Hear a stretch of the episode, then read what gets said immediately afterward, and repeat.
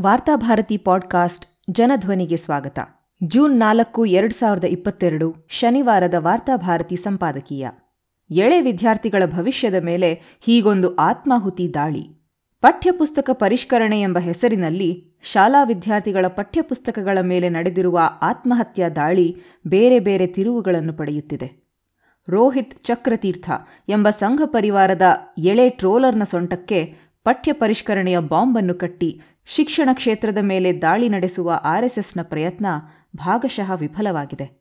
ಕರ್ನಾಟಕದ ಶಿಕ್ಷಣ ತಜ್ಞರು, ಜೀವಪರ ಲೇಖಕರು, ಸಾಮಾಜಿಕ ಕಾರ್ಯಕರ್ತರು ಈ ಆತ್ಮಹತ್ಯಾ ದಾಳಿಯನ್ನು ವಿಫಲಗೊಳಿಸಲು ಸರ್ವ ಪ್ರಯತ್ನ ನಡೆಸಿದ್ದಾರೆ.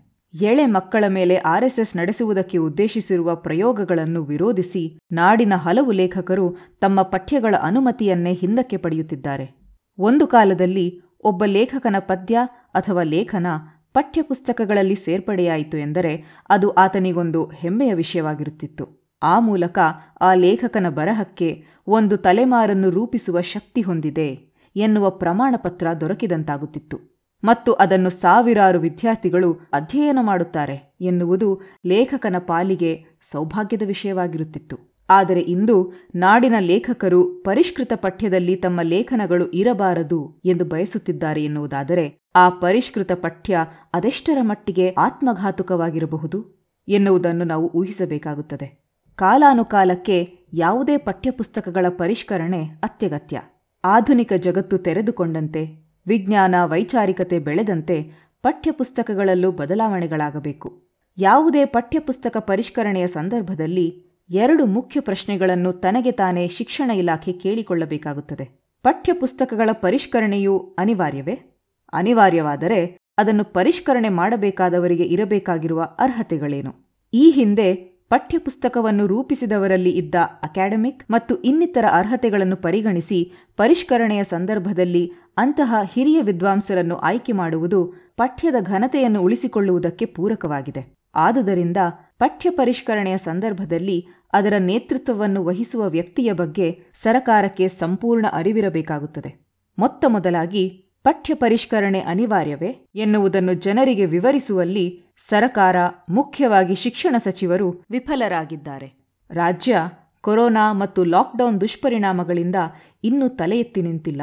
ಶಿಕ್ಷಣ ಕ್ಷೇತ್ರ ಈ ಅವಧಿಯಲ್ಲಿ ಸಂಪೂರ್ಣ ತತ್ತರಿಸಿತ್ತು. ಇಂತಹ ಶಿಕ್ಷಣ ಕ್ಷೇತ್ರಕ್ಕೆ ಮೂಲಭೂತ ಸೌಲಭ್ಯಗಳನ್ನು ಒದಗಿಸುವುದು, ಆರ್ಥಿಕ ನೆರವು ನೀಡುವುದು, ಶಿಕ್ಷಕರಿಗೆ ನೈತಿಕ ಸ್ಥೈರ್ಯ ನೀಡುವುದು, ಶಾಲೆ ತೊರೆದ ವಿದ್ಯಾರ್ಥಿಗಳನ್ನು ಮತ್ತೆ ಶಾಲೆಗೆ ಸೇರಿಸುವುದಕ್ಕೆ ಸರಕಾರ ಆದ್ಯತೆಯನ್ನು ನೀಡಬೇಕಾಗಿತ್ತು.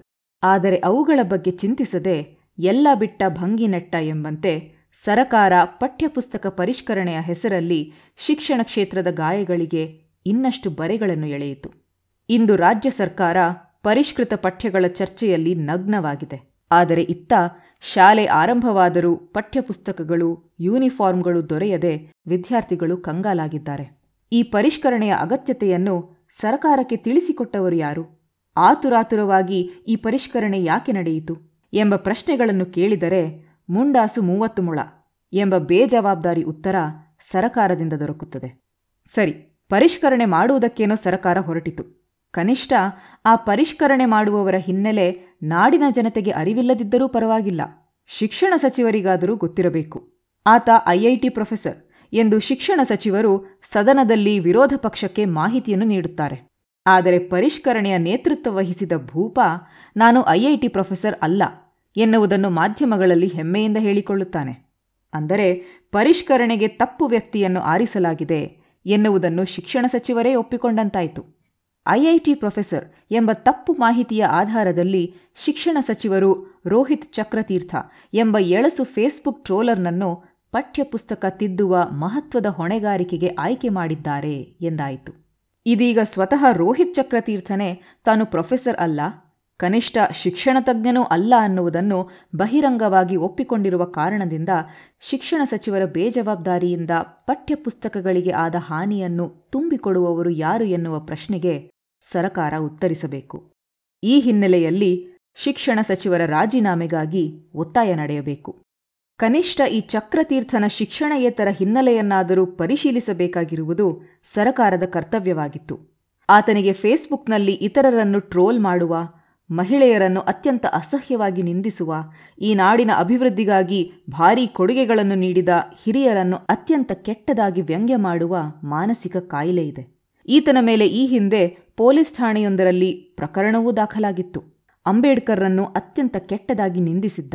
ಕುವೆಂಪು ಅವರನ್ನು ಏಕವಚನದಲ್ಲಿ ಹೀಗಳೆದು ಲೇಖನವನ್ನು ಬರೆದಿದ್ದ. ನಾಡಗೀತೆಯನ್ನು ಅವಮಾನಿಸಿ ಫೇಸ್ಬುಕ್ನಲ್ಲಿ ಸರ್ವರಿಗೂ ಹಂಚಿಕೊಂಡಿದ್ದ. ಇಂತಹ ಹಿನ್ನೆಲೆಯಿರುವ ಈತನನ್ನು ಪಠ್ಯ ಪರಿಷ್ಕರಣೆಗೆ ಆಯ್ಕೆ ಮಾಡುವುದು ಎಂದರೆ ಕೋತಿಗೆ ಭಂಗಿ ಕುಡಿಸಿದಂತೆ. ಭಂಗಿ ಕುಡಿದ ಕೋತಿ ಏನು ಮಾಡಬೇಕೋ ಅದನ್ನೇ ಆತ ಪಠ್ಯಪುಸ್ತಕದಲ್ಲಿ ಮಾಡಿದ್ದಾನೆ. ಬಸವಣ್ಣನವರ ಬಗ್ಗೆ ತಪ್ಪು ಮಾಹಿತಿಗಳನ್ನು ಪಠ್ಯಪುಸ್ತಕದಲ್ಲಿ ನೀಡಿದ ಕಾರಣಕ್ಕಾಗಿ ಈಗಾಗಲೇ ಲಿಂಗಾಯತ ಸ್ವಾಮೀಜಿಗಳು ಬಂಡೆದ್ದಿದ್ದಾರೆ. ಕುವೆಂಪು ಅವರನ್ನು ಪರಿಚಯಿಸುವ ಹೆಸರಿನಲ್ಲಿ ಅತ್ಯಂತ ಕೀಳಾಗಿ ನಿರೂಪಿಸಿ ತನ್ನ ವಿಕೃತಿಯನ್ನು ಪಠ್ಯದಲ್ಲಿ ಮೆರೆದಿದ್ದಾನೆ. ಇದರ ವಿರುದ್ಧ ಒಕ್ಕಲಿಗ ಸ್ವಾಮೀಜಿಗಳು ಮಾತ್ರವಲ್ಲ, ಕನ್ನಡಾಭಿಮಾನಿಗಳೆಲ್ಲ ಒಂದಾಗಿ ಪ್ರತಿಭಟಿಸುತ್ತಿದ್ದಾರೆ. ನಾರಾಯಣ ಗುರುಗಳನ್ನು ಅವಮಾನಿಸಿದ್ದಾನೆ. ಬ್ರಾಹ್ಮಣೇತರರ ನಿಂದನೆ ಮತ್ತು ಬ್ರಾಹ್ಮಣ ಲೇಖಕರ ವೈಭವೀಕರಣ ಈ ಪಠ್ಯದ ತುಂಬಾ ನಡೆದಿದೆ. ಹೊಸ ತಲೆಮಾರನ್ನು ರೂಪಿಸಬೇಕಾಗಿದ್ದ, ನೈತಿಕ ಮೌಲ್ಯಗಳ ಹಾಲನ್ನು ಉಡಿಸಿ ಬೆಳೆಸಬೇಕಾಗಿದ್ದ ಪಠ್ಯಗಳಲ್ಲಿ ವಿಷವನ್ನು ತುಂಬಿ ಅದನ್ನು ಮಕ್ಕಳ ಮೆದುಳಿಗೆ ಸುರಿಯುವ ಆರ್ಎಸ್ಎಸ್ನ ಸಂಚೊಂದರ ಭಾಗವಾಗಿದ್ದಾನೆ ರೋಹಿತ್ ಚಕ್ರತೀರ್ಥ. ಇದೀಗ ಆ ಸಂಚು ಬಟಾಬಯಲಾಗಿದೆ. ಆದರೆ ನಾಡಿನ ಭವಿಷ್ಯಕ್ಕಿಂತ ತನ್ನ ಪ್ರತಿಷ್ಠೆಯೇ ದೊಡ್ಡದು ಎನ್ನುವಂತೆ ಶಿಕ್ಷಣ ಸಚಿವರು ವರ್ತಿಸುತ್ತಿದ್ದಾರೆ. ಆದರೆ ಇದರಿಂದ ಇನ್ನಷ್ಟು ಅನಾಹುತಗಳನ್ನು ಅವರು ಮೈಮೇಲೆ ಎಳೆದುಕೊಳ್ಳುತ್ತಿದ್ದಾರೆ ಎನ್ನುವುದರಲ್ಲಿ ಯಾವ ಅನುಮಾನವೂ ಇಲ್ಲ. ಆದುದರಿಂದ ತಕ್ಷಣ ಪರಿಷ್ಕೃತ ಪಠ್ಯಪುಸ್ತಕಗಳನ್ನು ರದ್ದಿಗೆ ಹಾಕಿ ಕುವೆಂಪು, ಬಸವಣ್ಣ, ನಾರಾಯಣಗುರು ಮೊದಲಾದವರನ್ನು ಅವಮಾನಿಸಿದ ರೋಹಿತ್ ಚಕ್ರತೀರ್ಥನ ವಿರುದ್ಧ ಪ್ರಕರಣ ದಾಖಲಿಸಿ ಆತನನ್ನು ಜೈಲಿನಲ್ಲಿರಿಸಿ ಅಲ್ಲಿ ಆತನಿಗೆ ಒಂದನೇ ತರಗತಿಯಲ್ಲಿರುವ ಈ ಹಿಂದಿನ ನೈತಿಕ ಪಾಠಗಳನ್ನು ಹೊಸದಾಗಿ ಕಲಿಸಲು ವ್ಯವಸ್ಥೆ ಮಾಡಿಕೊಡಬೇಕು. ಮತ್ತೆ ಅವನನ್ನು ಮನುಷ್ಯನನ್ನಾಗಿ ಪರಿವರ್ತಿಸುವುದಕ್ಕೆ ಬೇಕಾಗಿರುವ ಯೋಗ್ಯ ಚಿಕಿತ್ಸೆಯನ್ನು ಜೈಲಿನಲ್ಲೇ ಉಚಿತವಾಗಿ ಒದಗಿಸಬೇಕು.